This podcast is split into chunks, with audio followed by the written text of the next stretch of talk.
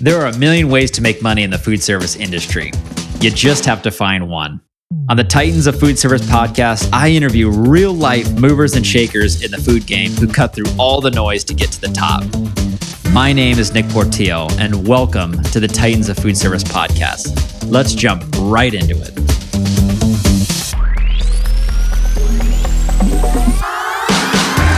Hello, everyone. Thank you for joining me for another episode of the Titans of Food Service podcast. I appreciate all of you. To those who are watching on YouTube or listening along on Spotify or Apple Podcasts or however you get podcasts, I just want to say thank you for listening. And I hope, as I've mentioned on other episodes, that there's at least a nugget or two that you can take from every episode. I know myself, I have taken away so much from all of this and it really reassures that the food service industry is very close knit and we can rely on one another. And there's so much knowledge to go around. You just have to ask.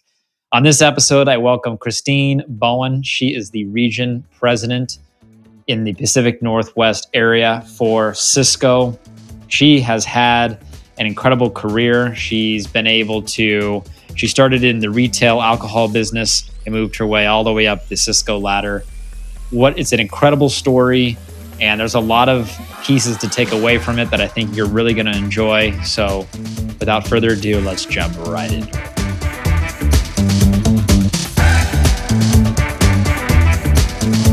Kristine, welcome to the Titans of Food Service podcast. I'm so one grateful and two excited that you are joining me here today. I have always admired you, and you've built an incredible career in food service. So thank you for coming on today. Oh, thank you. My pleasure. And I was quite honored that you even asked me. So right back at of you. Course. of course. Well, thank you. Well, why don't we why don't we go ahead and just jump right into it? Why don't we go back to the very beginning? How did you first get into food service? Well, actually, it was quite by accident. Um, at the time, I was living in Edmonton, Alberta, Canada, had two small children and uh, husband who's not the husband anymore. Um, but uh, we were looking to relocate to the Portland, Oregon area. So I was coming out of working in the retail alcohol industry and did a lot of you know shelf management category management kind of stuff and so i was really kind of aiming to get into that uh, as well in the portland market and it just so happened that there was an opening at sysco as a marketing manager at sysco Portland. And that was my first dip in the water with a food service. And, you know, transitioning from a retail background into food service was you know, kind of a, a bit of a learning curve uh, initially, but it definitely has uh, turned out to be probably one of the best decisions I've made my in my professional career. Yeah, definitely. And how did how did you find Sysco, or how did Sysco find you? How did that work? Well, um, it was actually, again, a little bit of an accident because uh, Sysco had hired a uh, recruiting firm to try and help place somebody in that role. And the person from the agency was in one of those shared services office buildings and was right across the hall from my brother in law, who was recruiting for you know, IT kind of positions. And these two recruiters started talking, and she said something like, Hey, I've got this position. I can't find candidates. And he said, Hey, my sister in law has a marketing background, and maybe she would be a good fit. So we got on the phone and we talked, and lo and behold, uh, it started to kind of unfold. It, it, was a bit of a longer journey because, you know, I had to relocate uh, mm-hmm. from mm-hmm. Edmonton down to Portland. But, you know, that's how it all kind of came to be. It was, I, I, I would say, the stars were aligned because I like that just doesn't happen, right? Yeah, no kidding. No kidding. And when you first started at Sysco, what were some of the roles that you that they had you do? Well, I was hired as a marketing manager, but at the time it was connected with merchandising. So I was handling all chasing down all of the certificate of insurance and hold harmless agreements for every supplier we dealt with. Mm. I was handling all the samples that, you know, gone are the days that you know our, our salespeople can handle samples, but I was responsible for handling all of that. In addition to the regular marketing stuff, I was also doing all the billing for bids and uh, any kind of contract pricing. It was before that we had even our department now known as profit management. So I do recall in my very first couple of months walking back into my boss at the time and I put one hand on my hip and I said, I got a bone to pick with you. I was hired for marketing. I got this, this, and this. There are thorns in my side. And he said, right. Oh, in due time, those will go away. Well, I accelerated that. And in six months, I was doing what I was hired to do, which is, you know, really the fun stuff marketing, promotions, yep. food shows, all that kind of stuff. Were you in marketing when you were on the retail side as well, or was this marketing venture new for you? No, I was also in in marketing on the retail side, and prior to being on that retail side, I worked for a independent television station and did marketing for them. So that was kind of you know a bit of my background. Uh, so marketing is transitional to a different type of business, but retail to food service was definitely a bigger leap than I expected it to be. Sure, sure. That makes sense. And tell me about your journey within Sysco. So you started as the marketing manager at Sysco mm-hmm. Portland. Where did you go from there? Well, I was at Sysco Portland for the first 10 years of my career and um, continued to move up into different levels of leadership, all in marketing. And uh, then I met uh, Saul Adelsberg at one of our conferences, and he at the time was working at Sysco Los Angeles, and he said, Hey, we need to talk.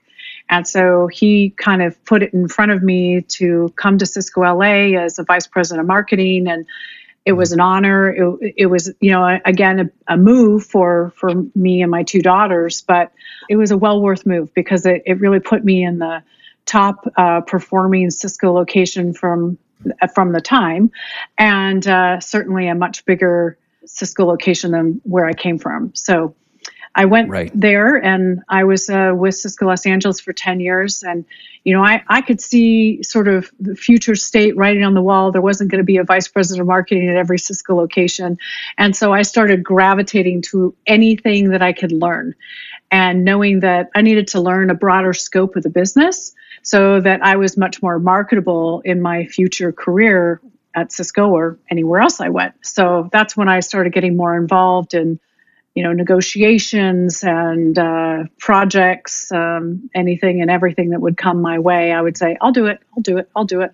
And that's kind of how it unfolded. And then when we um, opened Sysco riverside i i took the leap and went into merchandising. And that in itself was scary at first. I thought, oh my goodness, I'm not going to sleep for months because not only were we opening a brand new company, you know, from tilting up concrete walls with hard hats on to actually seeing it come to life, I was working in a merchandising capacity, which I hadn't ever been in before. And so, thank goodness there were some really strong foundational people in that team that that helped along the way. Um, but I'll tell you, Nick, it was the best experience of my career.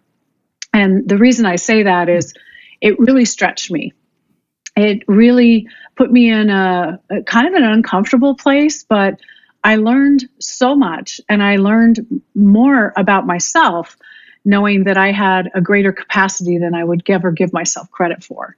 So, from that perspective, I would do it over again in a heartbeat because now I know what I didn't know. And so mm-hmm. therefore I would have I would be much more comfortable with the experience and it was probably my greatest learning experience of my career. Wow, that's fantastic. And it seems like you, I mean, you got in and you started moving up pretty quickly and you started to stretch yourself and whatnot. But in that process, was there any uh, setbacks or drawbacks or failures that you had uh, that you had to overcome?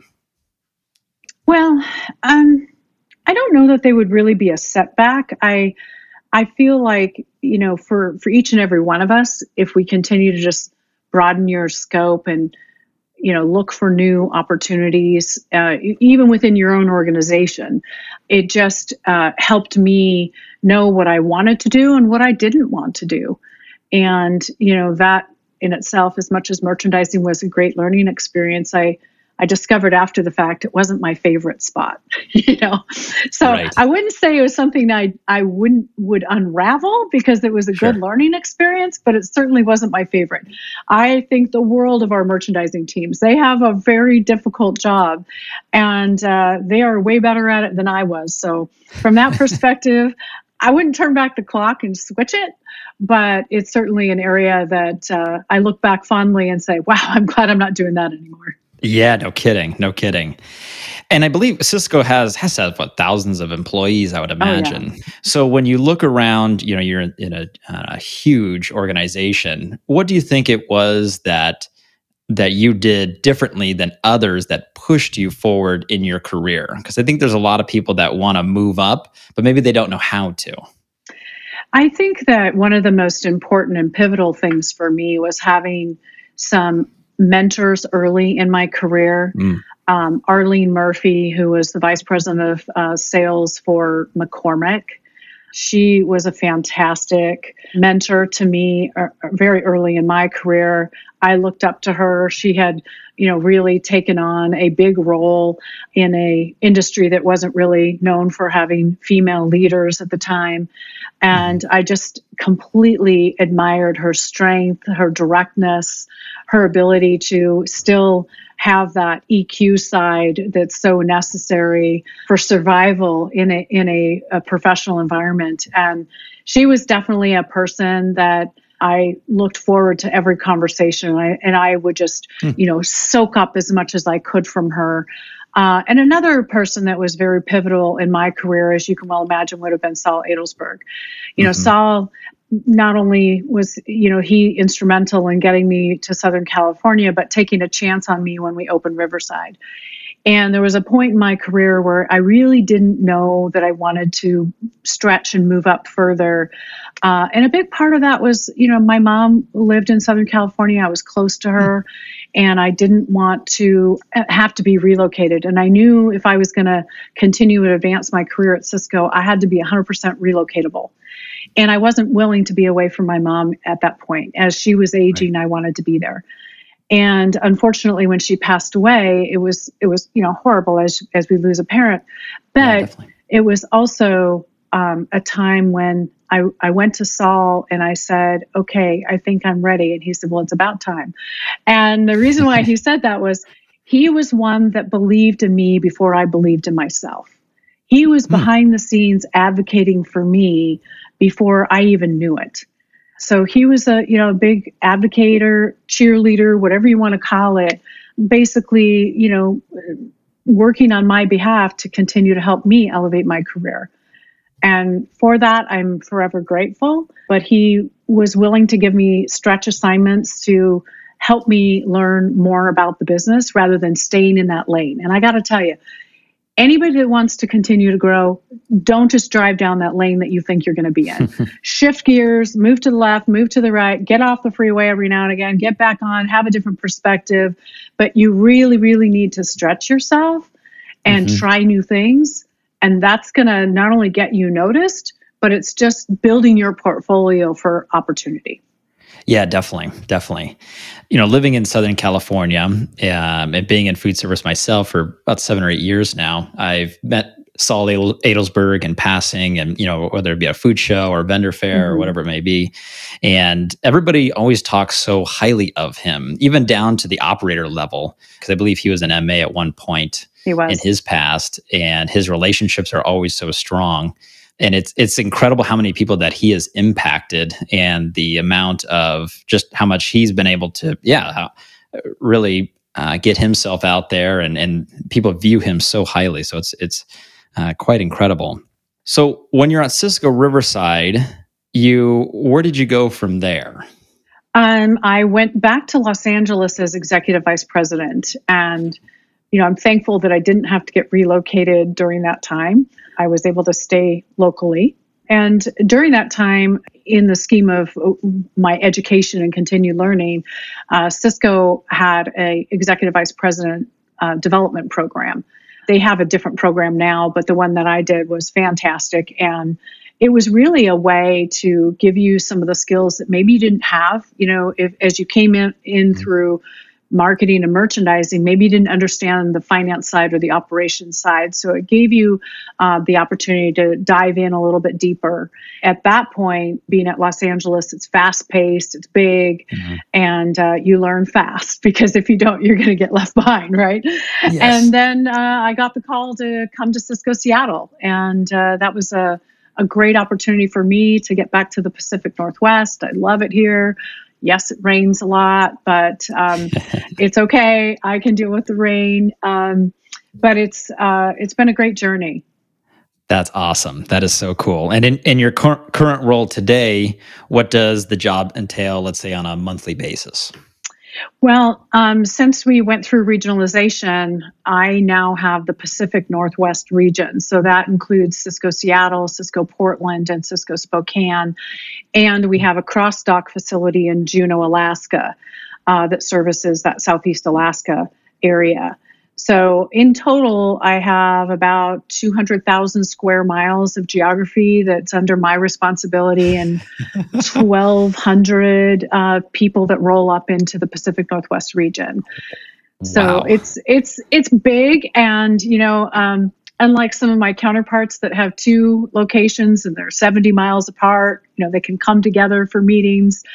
It just doesn't happen in my region because we're so spread out. So I'm on the road um, every other week. Like tomorrow, I'm headed to Portland for the rest of the week, and then I'll spend time um, mostly with our operations team. I've learned a lot about operations over the course of you know hiring and the pandemic and training mm-hmm. and retention and all that good stuff. But it's fascinating to me. That side of the business is just completely fascinating, and uh, so I'll spend time in operations, and then I spend time occasionally out with a you know key customer or with one of our district sales managers or director of local sales. Then i'll be back and i'll be in seattle for a couple days and then i'll head to spokane and then i come back and then i'll be in seattle and then i go back to portland. So i do this little you know triangular track if you will. I'm on a plane a lot but yep. that's okay. Yeah you know i guess once you get when you travel more you probably just get used to it. Yeah and they're short flights so it's not that big a deal yeah, that's a good point. I've never been to Alaska, but I imagine that's probably not too far of a flight as well. Uh, it's about I, I want to say it's like two and a half hours. Oh, okay. It's it's not that bad. Um, it's the only way you can get there is by plane or by boat. There's not Definitely. a connecting highway to get to Juneau. Mm, gotcha.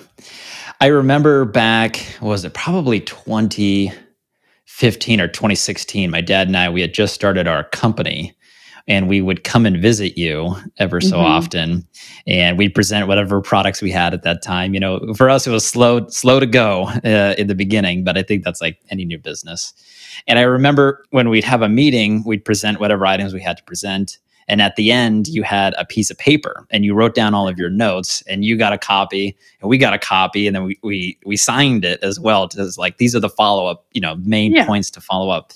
Is that something you still do or or and where did you learn how to do that? Well, I'll tell you, it seems a little archaic to have a three part NCR form, right? I mean, we just right. don't do that anymore. And and I don't I don't use it anymore. However, the reason I started using it was you know, without revealing names. Um, I had a meeting uh, one time, and there were, the supplier across the table said, you know, the last time we were here, which was six months ago, you know, there was a a big conversion uh, that was going to take place, and we paid, and it didn't take place, and I was just completely I'm embarrassed, you know, that the, the the other colleagues at the table hadn't done what they said they were going to do. And I thought, I don't ever want to be in a predicament that we didn't follow through on our commitment. So that's how that kind of came to be. And I found it to be quite functional for for all parties involved. And you know, it's like, hey, if I if I captured that wrong, I it's your opportunity to make that correction, and vice versa. And mm-hmm. you know, when we sign off on it that copy didn't leave my desk until we checked every box and said, we fulfilled our commitment to you. Because to me, fulfilling those commitments was building trust. And yeah. we needed to have a trusting relationship as, you know, partners in the business. And, you know, if you don't have that trust, you don't go very far.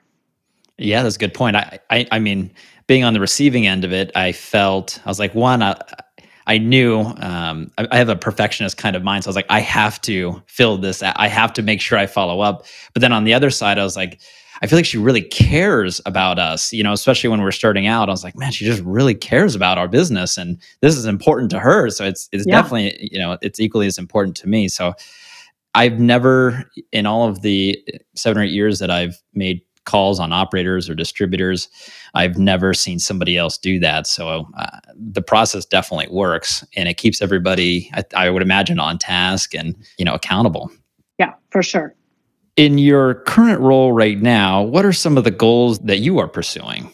you know a big part of it is is stability right you know coming out of the pandemic over the last few years and having the ups and downs of the start and stop of business the restrictions in the restaurant industry uh, and just rebuilding your team in mm-hmm. particular mm-hmm. in the operations side the drivers and order selectors which are very vital to success of the business that to me is is the probably the number one priority is stability uh, which I'm happy to say that we are in a stable position in the Pacific Northwest. There were times where it was a little rocky, um, yes. but we're we're on our feet and we're we're really uh, grabbing market share and we're delivering to customers and you know we're we're leading in in this market, which is fantastic. Um, you know, another one of my big goals is just to continue to advocate and mentor others because one of the biggest hmm. things that I'm all about and and hope to leave as a legacy when I leave the food service industry is that I too can look back and see how many people I have influenced or touched in advancing their career. And I make that a, a very top priority for the folks in, in my organization, just within the Pacific Northwest, but even beyond that. Uh, I'm right. a big, big supporter of mentorship. However, I will say that if someone reaches out to me and wants me to mentor them, they own that relationship, right? So I, mm. I, I'm very upfront with them. I said, I'm going to be giving of my time, but you got to come prepared and you got to, you got to own scheduling the appointments and, you know, blocking out the time for the two of us to have those conversations. Because if somebody isn't invested in it, then they don't get anything out of it. And so that's, that's why I kind of turn it on that person to say, you own it. I love that. I love that. You mentioned when you're at down here in Southern California with Saul that he believed in you well before you even maybe knew of it. Um, mm-hmm. Do you mm-hmm. have people like that yourself that you see? Maybe they're leaders now. They don't have leadership roles, but they're leaders that are on their way to move up, and you're advocating for them. Oh, absolutely. And there are folks, and, and this just recently happened in our region where our very long time uh, VP of merchandising retired. And so we're, you know, on the search for another candidate, and there are definitely some highly qualified people, but there was, you know, one person in particular that I believed is kind of you know similar in the way I was had always stayed in their lane and yet has so much more capacity and so much ability to learn and mm. contribute and super high EQ and I I went to her and I said why aren't you applying for this role? And she kind of looked at me like are you kidding me? Like what me? And I said right. yes.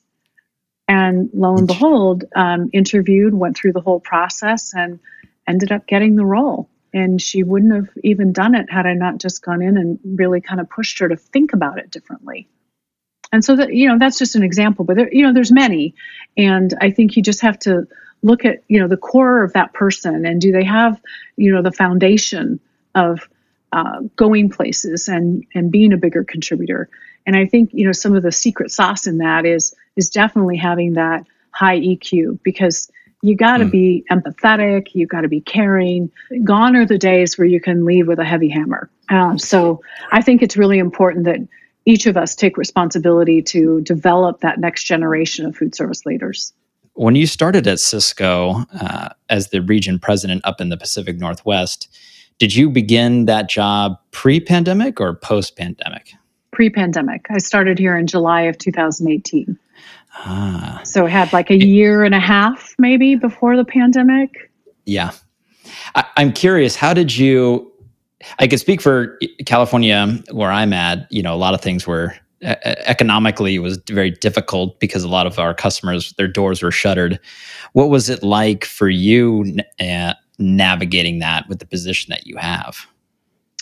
You know, I it is um, one of those things that a lot of folks that have been around for a long time miss the autonomy, right? Miss the mm-hmm. ability to make their own decisions. And I got to tell you, at that juncture, I am so thankful that there were other people in our uh, corporation that were coming together and providing very scripted direction on what to do next because this is this is you know areas that none of us had ever navigated through before. Oh yeah. So each and every step was very thoughtful you know what we had to do with product what we had to do with people how did we approach the customers how did we you know come and support customers through so many different sources. Mm-hmm. and I, I think that you know as i look back i, I say geez louise i sure was thankful that those people were in those roles to make those tough decisions because that would have been really hard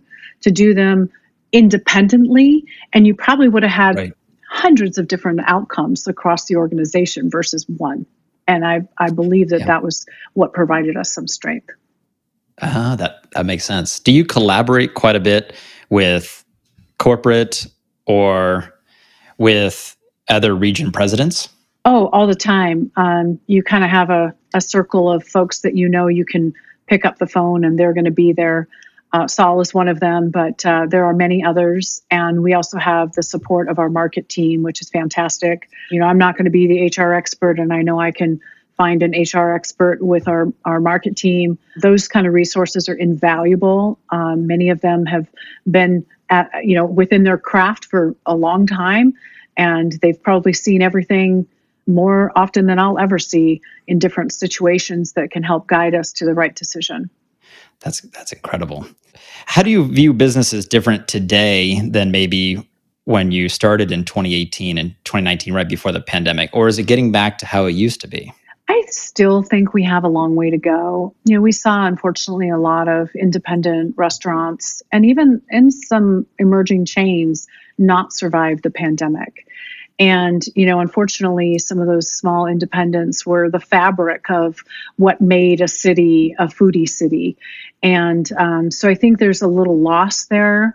But what I have seen just over the last, you know, six to eight months as we've exited out of the pandemic and started to see stability is there are more unique flavor profiles and restaurants that are popping up that have kind of emerged into their own. Like, I'm not going to be like everybody else. I'm going to be unique and I'm going to do it my way. Those are the kind of restaurants right now that I think have got that groundswell of, you know, something new and different and people are following them.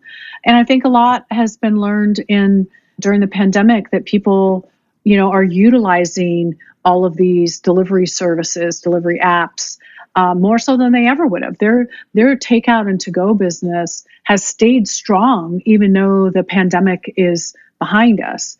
That in itself has changed the way the operator is approaching scheduling and uh, food costs because there's so many more pieces that come with you know takeout packaging and such.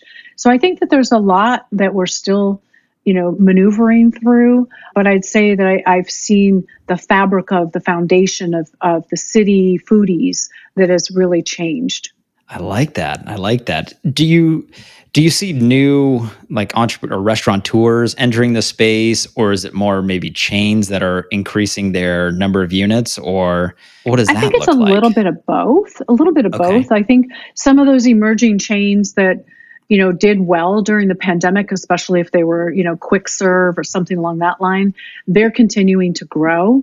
But what I have seen in the independent restaurateurs is those that survived or those that are entering into this space now um, have a different strength than they used to.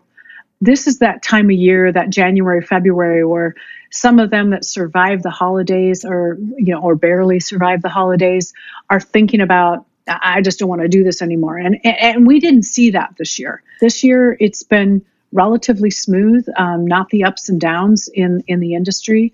Um, we're off season right now in this market. As you can well imagine, it's you know mm-hmm. cloudy and dreary, and not everybody goes out. But we don't hunker down and hibernate. but um, it's just a, it's just different, and I think that there's a smarter operator today than there was pre-pandemic because they've survived it. Yeah, that makes sense. That makes sense. Now, if you had, let's say you had the attention of the whole food service industry, or at least for your area, what would you say? Gosh, that's a great question, Nick. Um, I'd say, you know, hang in there, continue to be innovative, continue to market yourself. You've got to get that leading edge. Um, continue to incent your your wait staff or your uh, staff in general to continue to talk to the folks that walk in the door to dine there. Ask them to do a yelp review. Ask them to do anything mm-hmm. you know promote social media through instagram and and twitter and anything like that so that they can continue to uh, kind of get a stake or a presence in in the market. I think you know they have to be creative to capture the attention of this newer generation. Uh, you included nick um, there's a different approach to to those of the millennial stage. Um, they want to be entertained. They want to have a gathering place, not necessarily a, a quick in and out kind of thing. It's got to be hip, it's got to be good uh, environment. So the, everyone has to get a little bit more creative in the way they approach the business. And, and I think one of the things too is to make sure that you're building a trusting partnership with all of your distributor partners, those that you can trust, those that you can rely on, and uh, lean on when when you need something. Um, we shouldn't be just a you know a grocery company that delivers the groceries to the back of the door. We have to be the consultant for the restaurant operator and, especially those independent restaurant operators. They don't have you know a hr department or a marketing department like the bigger brands and so we have to be that for them. And so we continuously retool uh, what we can bring to the customer and make sure that we're taking care of them in every which way yeah, that makes sense. That makes sense. I love the I love the food service industry, and one of the reasons is that it is so diverse, and there's so many mm-hmm. different walks of life that we get to deal with, and uh, it's really cool to see different cultures play out within within the you know within the U.S. And I've made a lot of great friends and connections throughout the years of all different kinds of backgrounds, and I, I really I have a lot to thank for to food service and I think it also provides a lot of opportunities for a lot of different different walks of life as well. Whether you want to be uh, on the operator side or a broker side or distributor side, whatever it may be, there's there's a lot of opportunity out there. Absolutely. What would your advice be to a smart, driven person who's just beginning in food service that would want to one day move up and be the president of a distributor or be the the the vice president of merchandising. What what advice would you give to those people? Well, I definitely say, you know, just to look at every opportunity as an educational opportunity to continue to grow. I think I said it earlier about, you know, don't stay in your lane. You know, I wish I would have pushed myself sooner in my career uh, to kind of look beyond what I thought was, you know, my lane of marketing. But I'd say, you know, anybody could continue to accelerate their career. They have to have, you know, personal drive. They have to be willing to learn. They have to be willing to listen. And I think that that's, you know, one of my mottos is that I that I live by in, in my style is to listen, learn, leverage, and lead. And lead mm-hmm. is last. Because if you listen to the folks around you and you learn you're expanding your ability to succeed. But if you leverage the right people around you, because sometimes you might have great people, but they're in the wrong seats. So make mm-hmm. sure that they're in the right seat and you're leveraging the power of each individual person, and then you lead. In that order, I feel sets you up for success because you're also getting the buy in from the people around you that you need to lean on yourself. Um, so anybody could, you know, join into a food service career, whether they're on the supplier, distributor, or broker side, or even as an operator, and continue to advance their career if they really, really want to do it. Um, but they have to be open to the possibilities, and those possibilities come in every learning opportunity. Yeah, that makes sense. That makes sense. I um I, I like that. The the four L's. I wrote that down. Listen, leverage, learn, and then lead that is very important. I, I, feel like it out of those four right now, I'm I'm big into the the learning one. I've been consuming a lot of different books and podcasts, and I feel like it's really allowed me to take a step back a little bit in my business and and learn. I when I came into the business, I had my dad as as my mentor, um, but I really didn't have any experience in food service. I didn't even I had never even held a full time job uh, prior to getting into the brokerage business. So I'm I'm going through the phase of I know I know all four. You know, we're constantly going through all four phases, but but the learning one really sticks out to me because I feel like in the last year, really since the the pandemic, and maybe you feel this as as well, I've it, it has been it has shortened the learning curve. I've learned so much so fast. Uh, not just about food service, but just about business in general and how to make tough decisions. How do you as you mentioned, put the right people in the right seats. And, uh, you know, business is not easy. When you look back since the pandemic, is there any new belief or behavior or habit that has most improved your life, whether it's personal or professional? Well, I'll tell you, yes, there is. And one of the things is, you know, like you, I'm I think I'm a perfectionist. I don't always yes. get it right, but I think I'm a perfectionist. And um, I r- needed quickly to learn that I was not going to be a perfectionist in the pandemic, that there were going to be things that were outside of my control. And once I came to that realization, which was pretty early into the pandemic, I had to learn how to let things go. I mean, not to the point of, you know, creating little you know dust storms and disasters behind you but just to the point where you can't control everything. And the things that you can't right. control you just got to let it go. And that in itself was quite freeing to me. It really kind of brought my stress level down because i was not trying to be the perfectionist and control every situation or every conversation or every decision because I, there wasn't any possibility to do that. So that to me was probably my biggest takeaway. I like that. And I like that kind of almost, I don't know if this would be the right way to say it, but like depersonalizing things. You know, there's this situation yeah. at hand and you have to maybe make decisions or make pivots or whatever it may be, but it's not necessarily you causing the problem you just have to react to it so that yeah. you know you can to move the ship in the right direction and you know to be um, also really clear about that nick is that a lot of times you know i'm i'm being perceived as the steady leader right? Mm-hmm. the people in in my organization are looking to me watching me and this isn't any organization. It's not unique to me. Um, they're always watching kind of the leader. What is the leader going to say or what is the leader going to do? And if we're in panic or chaos or we've got covid outbreaks or we've got you know layoffs or something along those lines that were happening very early in the pandemic they're looking to you, right? And they're watching what you're doing. So I had to kind of just be that steady, calming voice in the in the massive storm we were in. Sure. And that too kind of helped me take it down a notch from an emotional standpoint. Like you had to just kind of keep it keep it steady and that became a little bit more of how I've been approaching business now because although I can still, you know, have my moments of being slightly emotional, it, it really was the steadiness that I think got me through it, but it also got my team through it. Yes, that makes sense. So you started in the retail alcohol world and now mm-hmm. you've become the region president for Sysco. What's next? Oh, that's a great question. you know, I've said this to family and friends along the way.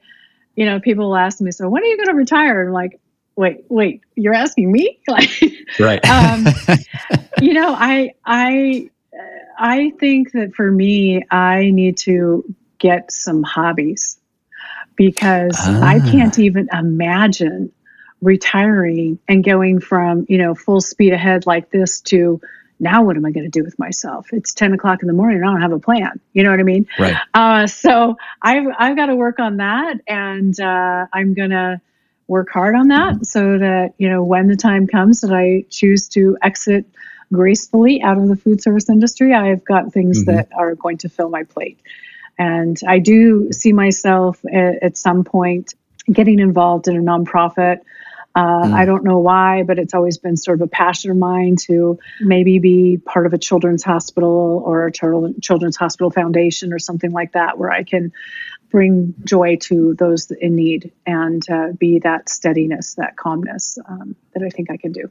I love that. I love that. When you look back on your career, I know you kind of mentioned this a little bit or hit on a little bit. When you look back on your career, when you're all said and done, way in the future, what do you want to be remembered for? I definitely uh, want to be remembered for somebody who cared deeply about the people in our organization and that leads uh, with empathy, leads with grace, and also continues to advocate and mentor those to help them elevate their career. I think we all have an obligation to continue to develop those people in our organization to be those next level of leaders because right. we're not all going to be here forever. And uh, mm-hmm. we need to make sure that we're getting people ready to take on those uh, next steps uh, to to fill those seats. And that would be what i would want to be known for is to continue to do that good work. I love that. Well kristine i, I want to say thank you so much for joining me here on the Tides of Food Service podcast. I really enjoyed our conversation. And every time I finish one of these, I always reflect back and I think there's, I just learned so much in in the time in our discussion and it's also great to see the world I, I view the world through one lens you know my own lens and it's mm-hmm. great to hear other people's viewpoints of the food service industry and success so just thank you so much for coming on and joining me.